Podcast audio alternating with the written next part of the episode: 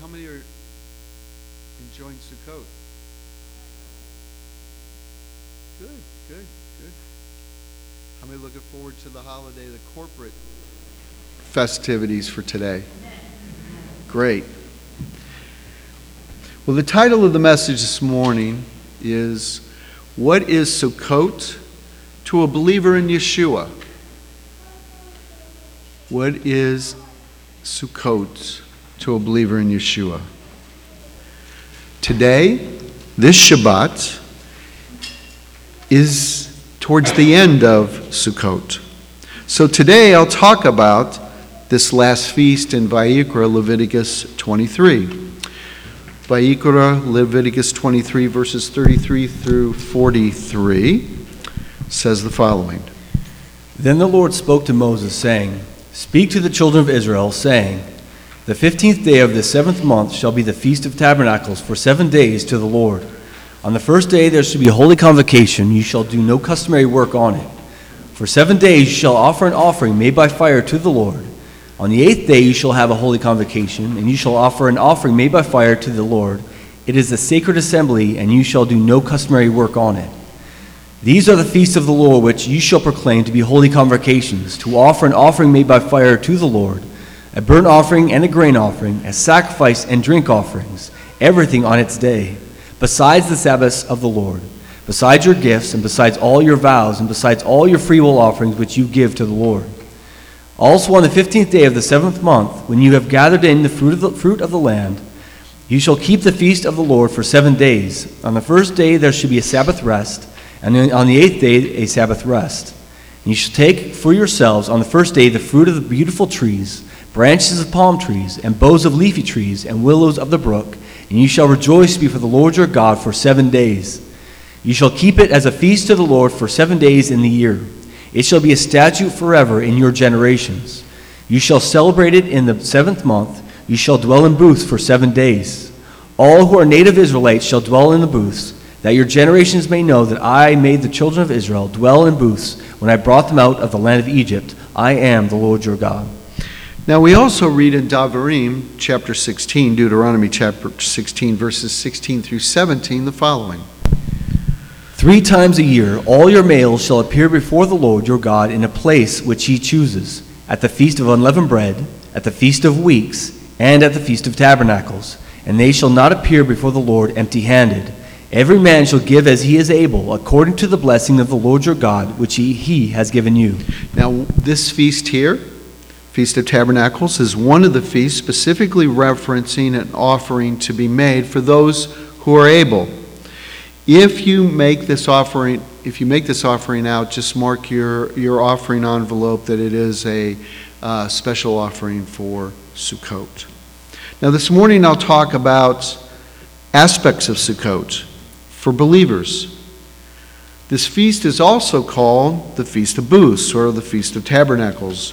We observe this feast because it is the last feast of the seven feasts spoken of in Vayikra Leviticus. This feast is an eight day feast of rejoicing through various types of festivities, mainly around the sukkah. The sukkah that may be in your dwelling, at your home, or at the corporate sukkah that we have here, which we'll be using today.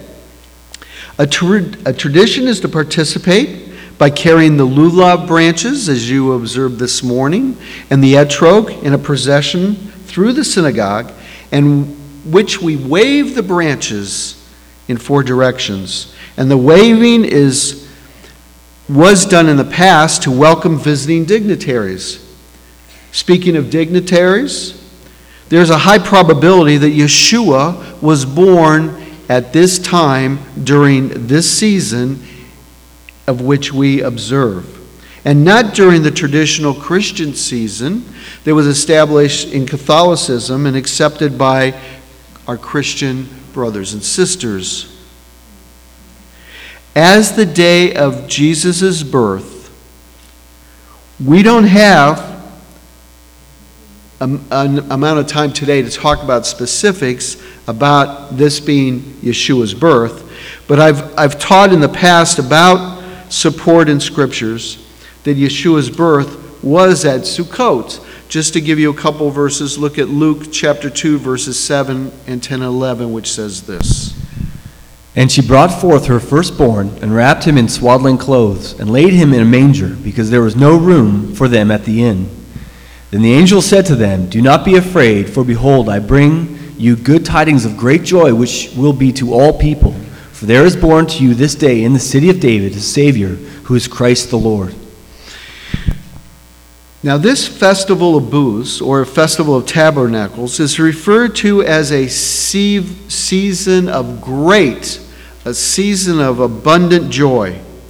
Now, in rabbinic teachings, guests, or ushpizin, uh, and that's the Aramaic for guests, are invited as spirits to dwell within the sukkah.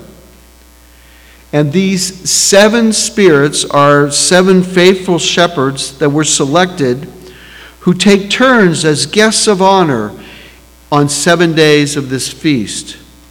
They are Abraham, they're Isaac, they're Jacob, they're Joseph, they're Moshe, Aharon, and Magan David, King David. Now, it is rabbinic Judaism where we find the teaching of this concept. So I ask you this morning do you have any problems with this idea of inviting spirits to dwell with you in your sukkah? Anyone have a problem with that? You all comfortable with that? No? You don't know? Anyone here? Okay. Now, there's nothing wrong with a memorial. There's nothing wrong with a memorial, but bringing their spirits back from the dead is. So, what is the danger? If you don't seek God, then you'll seek others to get spiritual answers. Davarim 18 9 through 13 says this. When you come into the land which the Lord your God is giving you, you shall not learn to follow the abominations of those nations. There shall not be found among you anyone who makes his son or his daughter to pass through the fire, or one who practices witchcraft, or a soothsayer, or one who interprets omens, or a sorcerer, or one who conjures spells, or a medium, or a spiritist, or one who calls up the dead. For all who do these things are an abomination to the Lord, and because of these abominations, the Lord your God drives them out from before you. You shall be blameless before the Lord your God. Now let's look at uh, Vayikra, Leviticus 17, or I'm sorry, 19, verse 31, and then Leviticus 20, uh, verse 6, which says this. Give no regard to mediums or, and familiar spirits. Do not seek after them to be defiled by them. I am the Lord your God. And the person who turns to mediums and familiar spirits to prostitute himself with them, I will set my face against that person and cut him off from his people. So that's what the, the uh, instruction is in the Torah. Let's see an example. Uh, 1 Samuel chapter 28, verses 3 through 8 and verse 11 says this. Now Samuel had died, and all Israel had lamented for him and buried him in Ramah, in his own city. And Saul had put the mediums and the spiritists out of the land. Then the Philistines gathered together and came and encamped at Shunem. So Saul gathered all Israel together, and they encamped at Gilboa. When Saul saw the army of the Philistines, he was afraid, and his heart trembled greatly. And when Saul inquired of the Lord, the Lord did not answer him, either by dreams, or by Urim, or by the prophets. Then Saul said to, to his servants, Find me a woman who is a medium, that I may go to her and inquire of her. And his servants said to him, In fact, there is a woman who is a medium at Endor. So Saul disguised himself and put on other clothes, and he went and two men with him, and they came to the woman by night. And he said, Please conduct a seance for me, and bring up for me the one I shall name to you. Then the woman said, Whom shall I bring up for you? And he said, Bring up Samuel for me. So now, isn't this interesting? That is the, the time of the season that is also the Halloween season the biggest holiday behind Christmas. Remember, if you don't seek after God, then you will seek others to worship. And that's why idolatry is so hated by God. Halloween is a festival full of idolatry. We don't believe in it, we don't celebrate it, we don't observe it. Many congregations and denominations do, but we stay as far away from it as possible because that's part of the nations, part of the goyims, and, and has so much um, idol worship around it uh, that we do not want to be tainted or, or uh, subjected to that. I would encourage you with your children to keep them away from that also because that's the way we teach and that's the way we believe. Now, during the Second Temple period, two events highlighted the celebration of Sukkot that Yeshua would have participated in. And the reason we participate in Sukkot is why? Because Yeshua participated in Sukkot. So we as believers do participate. Now, out of these two events, the first event involved water. In Old Testament times, water was drawn from a nearby source and brought to the temple, and it was poured out by the altar. We see this supported in Isaiah chapter 12, verse 3, which says this Therefore, with joy, you will draw water from the wells of, of salvation. Now, we know that this verse, that Yeshua also addressed this when he spoke and discussed this as we read in the book of John, chapter 7, verse 37 through 9, discussing the following. On the last day, that great day of the feast, Jesus stood and cried out, saying, If anyone thirsts, let him come to me and drink. He who, believes in me, as the scripture has said, out of his heart will flow rivers of living water. But this he spoke concerning the Spirit, whom those believing in him would receive. For the Holy Spirit was not yet given, because Jesus was not yet glorified. This is the great Hosanna, the Hosanna Rabbah. Isaiah 11:9 says this. They shall not hurt nor destroy in all my holy mountain, for the earth shall be full of the knowledge of the Lord as the waters cover the, cover the sea. This is an indication of why many in those days got drenched with water to, to actually experience or live out the Word of God in these scriptures. Now, we believe the millennial kingdom will start with the fulfillment of the Feast of Sukkot. That is why he may have said this. Luke 13 34 says this. O Jerusalem, Jerusalem, the one who kills the prophets and stones those who are sent to her. How often I wanted to gather your children together, as a hen gathers her brood under her wings, but you were not willing. Now, let me, let me share a comparison with you. You know what is interesting about these words that are spoken in Luke 13?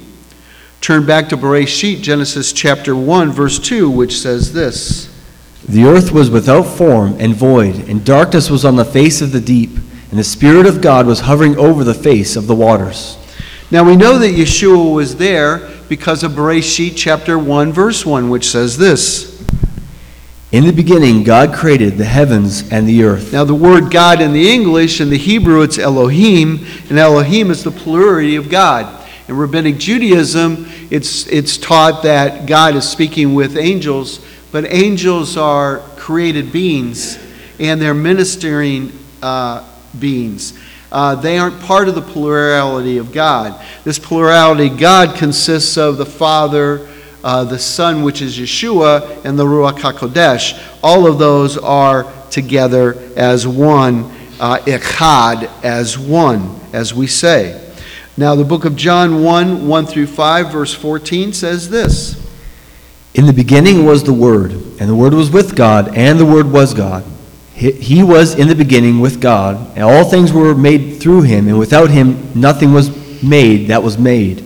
In him was life, and the life was the light of men. And the light shines in the darkness, and the darkness did not comprehend it. And the Word became flesh and dwelt, dwelt among us, and we beheld his glory, the glory of the, as of the only begotten of the Father, full of grace and truth. So think about this. In the beginning, Bereshit, Yeshua brought order to the physical world. In the beginning. Just as he will again bring order to the end of days. Luke 13:35 says this. See, your house is left you desolate, and assuredly I say to you, you shall not see me until the time comes when you say, Blessed is he who comes in the name of the Lord. So look at this. We're, we will be coming up on, on uh, Simchat Torah. It's a time in which we roll back the, uh, the Torah uh, back to the beginning from the end. Uh, you know, they say that history doesn't repeat itself. You know, you can't go and repeat itself. Um, but we, we roll it back to start over again with Bereshit. And so we see here this beginning and the end. We don't know, after we read through Revelation, we don't know what's going to happen after um, these end times occur. We don't know what kind of guidance or instruction God's going to give it. The word is silent as to the times after that. We're living in this, this biblical time that started out in Bereshit 1 1 and will end uh, when Yeshua returns and God ends this period uh, to start the new millennial reign, where we will receive, I believe, new instruction and new guidance on how we will live our lives and our spiritual lives and life everlasting. So we see these seven feasts, uh, some of which are fulfilled, the first four, the last three are yet to be fulfilled, and we are right now uh, treating them as a rehearsal versus a memorial as we had in the first four. The second event that was important. So water was important for the first for this feast in the second temple period and will be in the days to come. Revelation 22 1 through 5 says this. And he showed me a pure river of water of life, clear as crystal, proceeding from the throne of God and of the Lamb. In the middle of its street, and on either side of the river, was the tree of life, which bore twelve fruits, each tree yielding its fruit every month. The leaves of the tree were for the healing of the nations, and there shall be no more curse, but the throne of God and of the Lamb shall be in it, and his servants shall serve him. And they shall see his face, and his name shall be on their foreheads. There shall be no night there shall be no night there. They need no lamp nor light of the sun, for the Lord God gives them light, and they shall reign forever and ever. God will give the light. The second event on Sukkot is fire. Haesh. It was represented by the torchlight parade, which brilliantly illuminated the temple at night in the temple period times. This event stood out as possibly reflecting one of the verses that is read in the Hallel. And let's read Tehillim 118, verse 27, and Tehillim 18, verse 28, which says this God is the Lord, and He has given us light. Bind the sacrifice with cords to the horns of the altar. For you will light my lamp, the Lord my God will enlighten my darkness. Now, Yeshua also addressed this in the book of John, chapter 8, verse 12, which says this Then Jesus spoke to them again, saying, I am the light of the world. He who follows me shall not walk in darkness, but have the light of life. So we read these words, but can you imagine what it was like when Yeshua was on this earth and they were experiencing these festivals? And he actually called out these words in comparison to tie it to what they were all observing. You imagine how that etched it into their minds as to what he was referring to, especially after he died, was buried, and was resurrected. The Feast of Sukkot is a rehearsal today, but this feast will be celebrated in the millennial of the Messianic kingdom the thousand year reign. Zechariah 14, 16 through 19 says this. And it shall come to pass that everyone who is left of all the nations which come against Jerusalem shall go up from year to year to worship the King, the Lord of hosts, and keep the feast of the tabernacles. And it shall be that whichsoever the families of the earth do not come up to Jerusalem to worship the King, the Lord of hosts, on them there will be no rain. The family of Egypt will not come up and enter in, they shall have no rain. They shall receive the plague which the Lord will strike the nations who do not come up to the feast of tabernacles. This shall be the punishment of Egypt and the punishment of all the nations which do not come up to the feast of the tabernacles. Now, this book also demonstrates that this feast has not been done away with, as many have alleged. Now, Peter, however, thought that the time had come in his day, though. Matthew 17, 1 through 9 says this. And also, there, it's also referenced in the book of Mark, chapter 9, verses 2 through 5. Now, after six days, Jesus took Peter, James, and John, his brother, led them up on a high mountain to, by themselves. And he was transfigured before, for, before them. His face shone like the sun, and his clothes became as white as the light. And behold, Moses and Elijah appeared to them, talking with him. Then Peter answered and said to Jesus, Lord, it is good for us to be here. If you wish, let us make three tabernacles one for you, one for Moses, and one for Elijah. Well, while he was yet speaking, behold, a bright cloud overshadowed them, and suddenly a voice came out of the cloud saying, This is my beloved Son, in whom I am well pleased. Hear him. And when the disciples heard it, they fell on their faces and were greatly afraid. But Jesus came and touched them and said, Arise and do not be afraid. When they had lifted up their eyes, they saw no one but Jesus only. Now, as they came down from the mountain, Jesus, Jesus commanded them, saying, Tell the vision to no one until the Son of Man is risen from the dead. So, this feast of Sukkot is a special corporate time. But it is also important for us to individually, as believers, it is an important feast individually. For you see, we are in the wilderness as long as we are in these earthly bodies. Our bodies are our tabernacles on earth, like a sukkah, a temporary dwelling. 2 Peter 1 13 through 14 says this. Yes, I think it is right, as long as I am in this tent, to stir you up by reminding you, knowing that shortly I must put off my tent, just as our Lord Jesus Christ showed me. And now, while we are in these temporary dwellings, we need to be stirred up in remembrance. Remembering what? 1 Corinthians 3:16 says this. Do you not know that you ye are the temple of God, and that the Spirit of God dwells in you? If anyone defiles the temple of God, God will destroy him, for the temple of God is holy, which temple you are. So this morning, I shared about the Feast of Sukkot and why we celebrate this feast as believers in Yeshua. It is a rehearsal versus a memorial. So let's continue to celebrate the feast this day with a joyful heart for all that God has done for us and wish Yeshua a very happy birthday. In addition, thank him for what he did, what he does, and what he is going to do. Amen.